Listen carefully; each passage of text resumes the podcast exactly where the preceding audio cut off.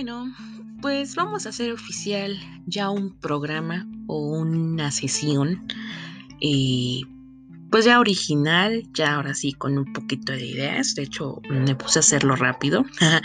Eso que ni qué. Soy, fui de las personas que nunca estudió, pero en ese momento eh, lo hizo rápido y bueno, pasaba de panzazo.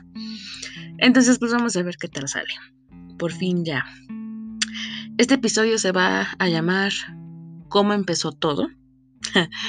Como les había comentado anteriormente, pues prácticamente es como, pues, por así decirlo, cómo es que empezó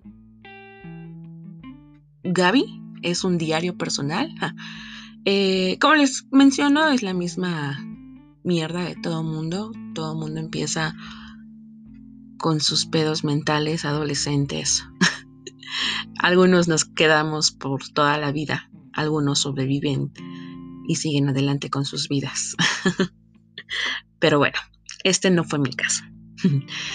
Es, no les voy a contar desde que nací, obvio, ni les voy a decir mi trágica vida, ni nada de eso. Eh, solamente son rasgos cortos, o rasgos, a grandes rasgos, como quien dice, a grandes rasgos, cómo fue que empezó todo esto creo que todos llegamos en un momento de nuestras vidas a identificar en qué momento dejamos de ser niños, adolescentes. Y recuerdo que hubo un momento en mi vida que me di cuenta que no era la chica normal había algo muy raro en mí, había algo, algún problema en mí. entre, entre esos estaban mis preferencias sexuales, entre esos estaban mis preferencias sociales, gustos y, y todo cambió. Y es difícil porque, no sé, las personas que me lleguen a escuchar, ¿Qué tan difícil fue su adolescencia? ¿Qué tan difícil fue encajar? A mí se me hacía muy tonto, muy burdo, muy absurdo todo lo que había en ese entonces. Recuerdo que eran los 2009, más o menos. Y mi mi grupo social en el que yo estaba, o yo empezando secundaria, era muy diferente a lo que yo contemplaba, lo que yo quería. Y bueno, pues ahí empezaron los problemas. El problema del encaje social, el problema en gustos, el problema en que te das cuenta que no encajas como te gustaría y ves que las demás por las, las demás pornos, ah, estoy pensando en porno, las demás personas encajan tan bien y dices, ¿por qué? No se vale. y te empiezan a ver como la rara, te empiezan a ver como la antisocial, te empiezan a ver como la bicho raro. Mm, recuerdo que empecé a tener gustos musicales muy diferentes a los que ese entonces había. En este caso creo que estaba de moda lo que era el reggaetón. el reggaetón clásico, según le dicen ahora. es la misma basura. Sin ofender, obvio. Pero yo sé que las personas que van a escuchar esto no van a hacer ese tipo de música, así que voy a decir las mamadas que yo quiera con ese puto género. Me vale madre. Eh, empecé a conocer eh, distintos géneros en música. Empecé a conocer otro estilo de vida en el cual era un poquito más maduro de mi edad. Y pues no entendía por qué me llamaba la atención eso y por qué no me llamaba la atención lo que las chicas de mi edad eh, eh, les gustaba, ¿no? Ya saben, las típicas chicas que se, que les gusta ser ultra femeninas, les llama ultra llamar la atención, eh, les mama estar con un chingo de, de hombres para que las alaben, les, les digan hermosas y bla, bla, bla. Y bueno, pues yo no era eso. Yo entre menos llamar la atención, para mí era mucho mejor y pues para mí funcionaba. pero pues ni tanto porque pues más, según yo no quería hacerme notar, pero no, me notaba más porque pues no era tan común. Y bueno, pues ahí empezó todo el desmadre, como quien dice, la inestabilidad emocional, la inestabilidad social. Y no es que me quiera hacer la, uy, sí, la única y detergente, ¿no? claro que no. Pero sí considero que eso hizo que mi personalidad empezara a formar de manera diferente. Y lo agradezco, créanme que lo agradezco. Creo que lo mejor de en esta vida es ser, no es ser ordinario, creo que tener su propia pizca, su propia personalidad, mm, sin llegar al, a la fachada de yo soy mejor que todos. No, eso no. Creo que eso es horrible. Y bueno, entonces pues ahí empezó todo. No sé, ustedes de qué manera empezó todo para, para ustedes en cuestión de sus cambios um, sociales. Y bueno, si nos metemos más a fondo, cómo fueron sus cambios eh, tanto sociales, en gustos, sexuales, etcétera. Em, y bueno, como comentaba, pues realmente es como, como empezó Gaby, cómo empezó a ser pues de una manera diferente, que ahorita pues eh, con los años pues ha sabido o ha tenido muchos cambios en su vida y es como ha hecho su propia personalidad. No sé qué tipo de gente es quien me escuche, qué tipo de personas son ustedes, todos somos totalmente diferentes, pero sé que a cada uno de ustedes al momento que regresen a su pasado y se pongan a analizar en qué momento cambió todo o en qué momento empezó todo a lo que ahora son. Tal vez hasta se van a reír, tal vez van a decir, pero qué pendejo fui, qué pendeja fui. Porque si yo tuviera la madurez que ahorita tengo, si yo tuviera la seguridad que ahorita tengo a cuando yo estaba en secundaria, puta madre, a los chamacos caguengues, mecos y las chamacas putas y caguengues que estaban en ese entonces, no me hubiera fastidiado, no me hubiera complicado tanto la vida. Pero bueno, ahorita que lo recuerde que lo estoy narrando de cierta manera, pues hasta me da risa, ¿no? Y bueno, pues así es la vida. ¿Qué más podemos decir? En fin. Ahora, em, hablando de esto de cómo cambiamos y cómo van cambiando los intereses, encontré, bueno, unos libros en la casa de mi mamá, que por cierto nunca acabé de leer. de Marqués de Sade. Recuerdo mucho que al leer Marqués de Sade cambió totalmente también mi, mi, mentalidad sexual. Digo, no es algo que me enorgullezca. Digo, leer este tipo de literatura a los 12, 13 años, no manches, es muy precoz. Pero ahí es cuando descubrí que me gustaban las chicas y es cuando me di cuenta que la sexualidad puede ser a veces tan placentera, así como también grotesca. Bueno, todos sabemos que Marqués de Sade de por sí es una persona ah, medio rarita, pero que la verdad es que yo lo único que pude leer de, de, él fue Los 120 días de Sodoma y Gomorra y Julieta. Creo que Julieta fue el que más me gustó por el tipo de narración que hizo. Y me traje en estos momentos, eh, ¿qué? Cuentos y fábulas. Y...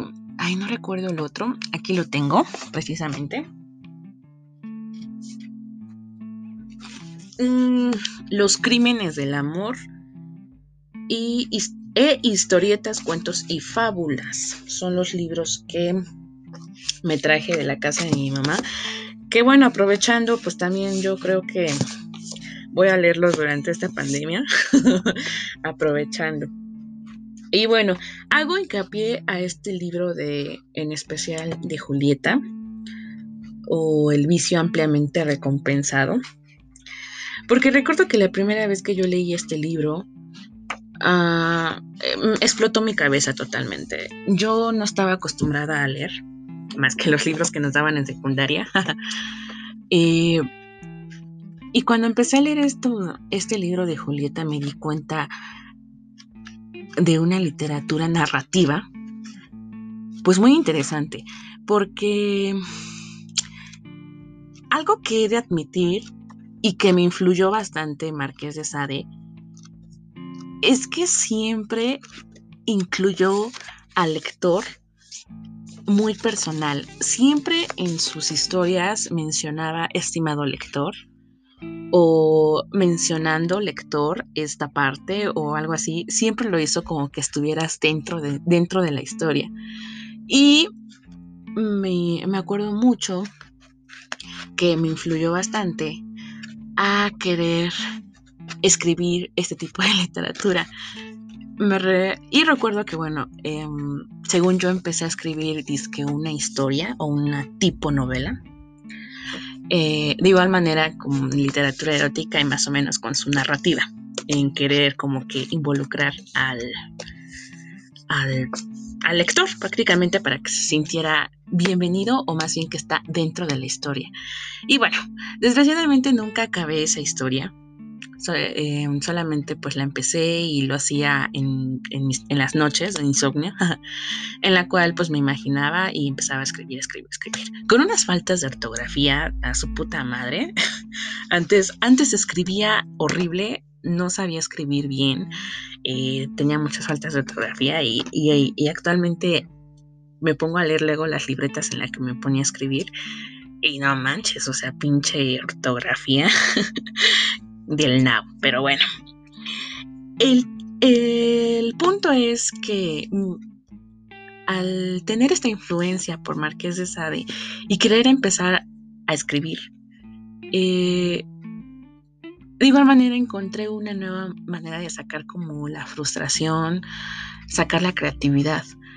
Eh, este, este tipo de novela, como les comento, que empecé a escribir como a los 13, 14 años, aunque les comento que nunca se concluyó, la idea siempre estuvo y la idea sigue ahí. Pero la verdad es que estoy tan bloqueada que no sé cómo empezar.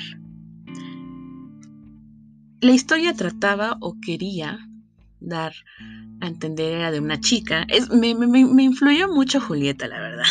Creo que Julieta tuvo mucho impulso o mucho, este, mucho impacto en mí, que quería hacer una historia similar, ¿no? O sea, que era una chica buena y de repente, ¡pam!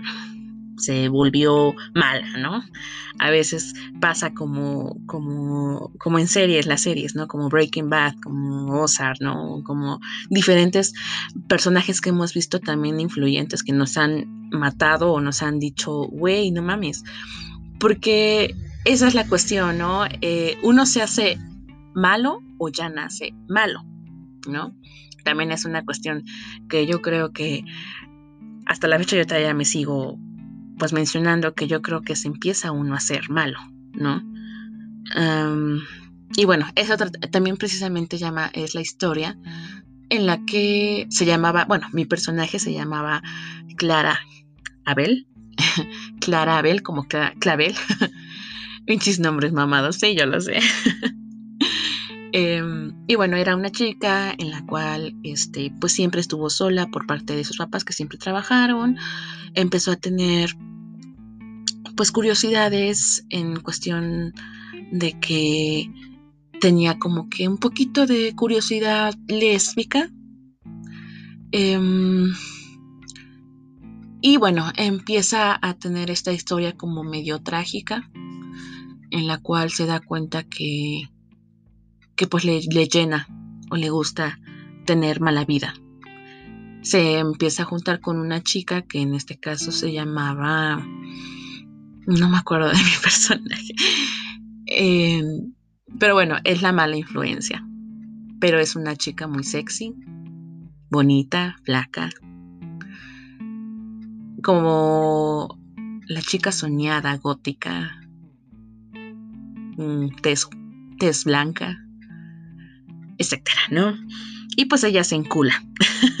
en pocas palabras, se encula. Y pues la empieza a llevar por un mal camino, se empieza a, drogar, se empieza a poner pedas hasta la madre, empieza a, a recorrer su sexualidad con hombres, mujeres, orgías y todo. ¡Wow! Fantástico, viviendo la vida loca. y bueno, mi idea era que pues esta chica se, se mal, pues tuviera mala influencia y acabara mal. Mi historia final, o más bien en pocas palabras, quería que acabara en suicidio o en un asesinato. Prácticamente ese era mi final. Yo quería que acabara con un final dramático. Y les comento, realmente solamente se quedó como en stand-by, se quedaron las ideas ahí, pero nunca, nunca se concretó mi escritura.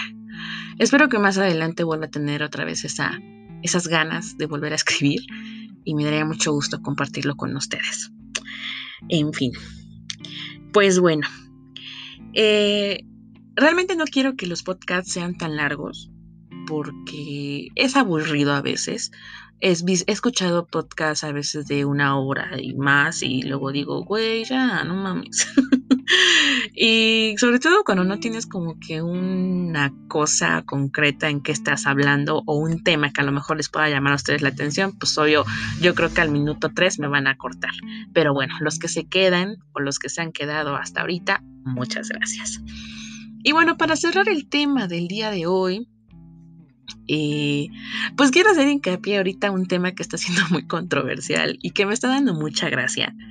¿En qué pedo con el WhatsApp y las molleras sumidas que les está dando miedo a que les lean sus conversaciones? me da mucha gracia en cierta manera, como les comento, porque es neta, o sea, hay gente que se está paniqueando y se está pasando a, otros, eh, a otras alternativas de comunicación para que según no les lean sus conversaciones o no vean su privacidad. Y es una ironía porque en serio he visto cada pendejo que sube cómo me vería de mujer, cómo me vería de animal, cómo me vería este en unos cuantos años y o sea güey estás regalando tu información prácticamente que tu información es una mamada o sea tu información no, no tienes más que pinches stickers y memes y conversaciones de las tres viejas que te coges y demás, güey. O sea, no es gran mamada. Si te preocupas o estás haciendo eso de hacer los cambios, bueno, a lo mejor sí estás haciendo malas cosas. Yo hasta de cierta manera sí estoy eh, pues conforme en que se haga esto. He escuchado mucho sobre grupos eh, y he leído sobre muchos grupos que, son en WhatsApp para cosas malas, como eh, que, bueno, uno que me, que me, llamó mucho la atención fue uno de, de, gente en el que desarrollaban, o más bien decían sus fantasías con sus propios familiares, o sea, era un, un grupo de, de incesto. Y, y les y mandaban fotos de sus hermanas, de sus papás, de sus mamás, no sé, en el cual pues decían, yo me quiero coger a mi hermana y yo quiero hacer esto y bla, bla, bla. Y o sea, te quedas así dices, no mames, ¿no?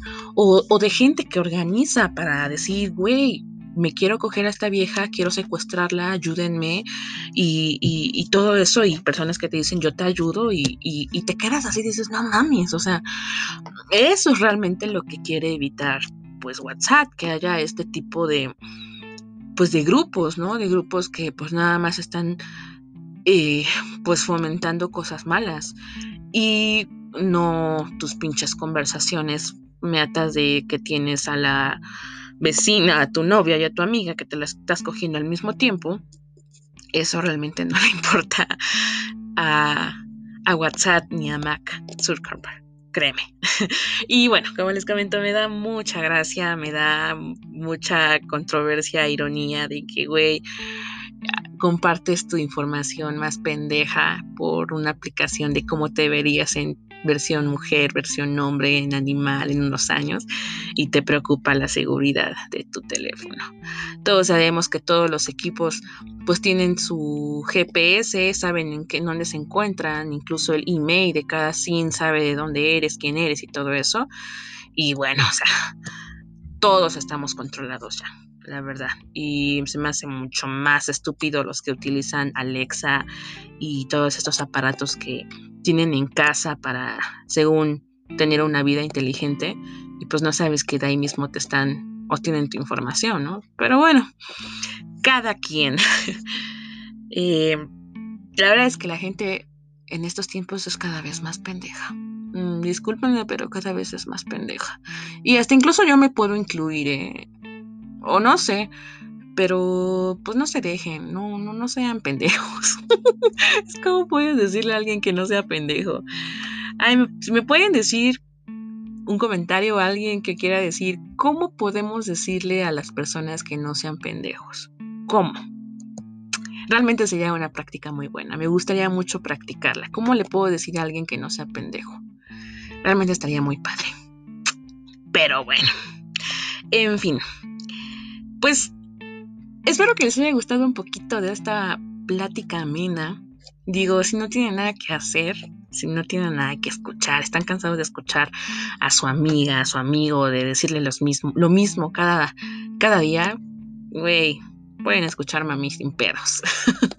Igual si quieren algún tema en particular, quieren mencionarme algo que les gustaría escuchar, con mucho gusto. Ahí vemos de dónde sacamos esas ideas tontas. Y pues les agradezco mucho, les comento, puede que al principio este podcast sea muy burdo, muy estúpido, muy absurdo, pero les prometo que más adelante voy a tener un poquito más de práctica y vamos a tener pues un poquito más de cosas más chidas. Lo prometo. Se lo prometo. Pues bueno, muchas gracias por haberme escuchado. Les mando un saludo desde Puebla. Un besote de la chica vikinga. Adiós.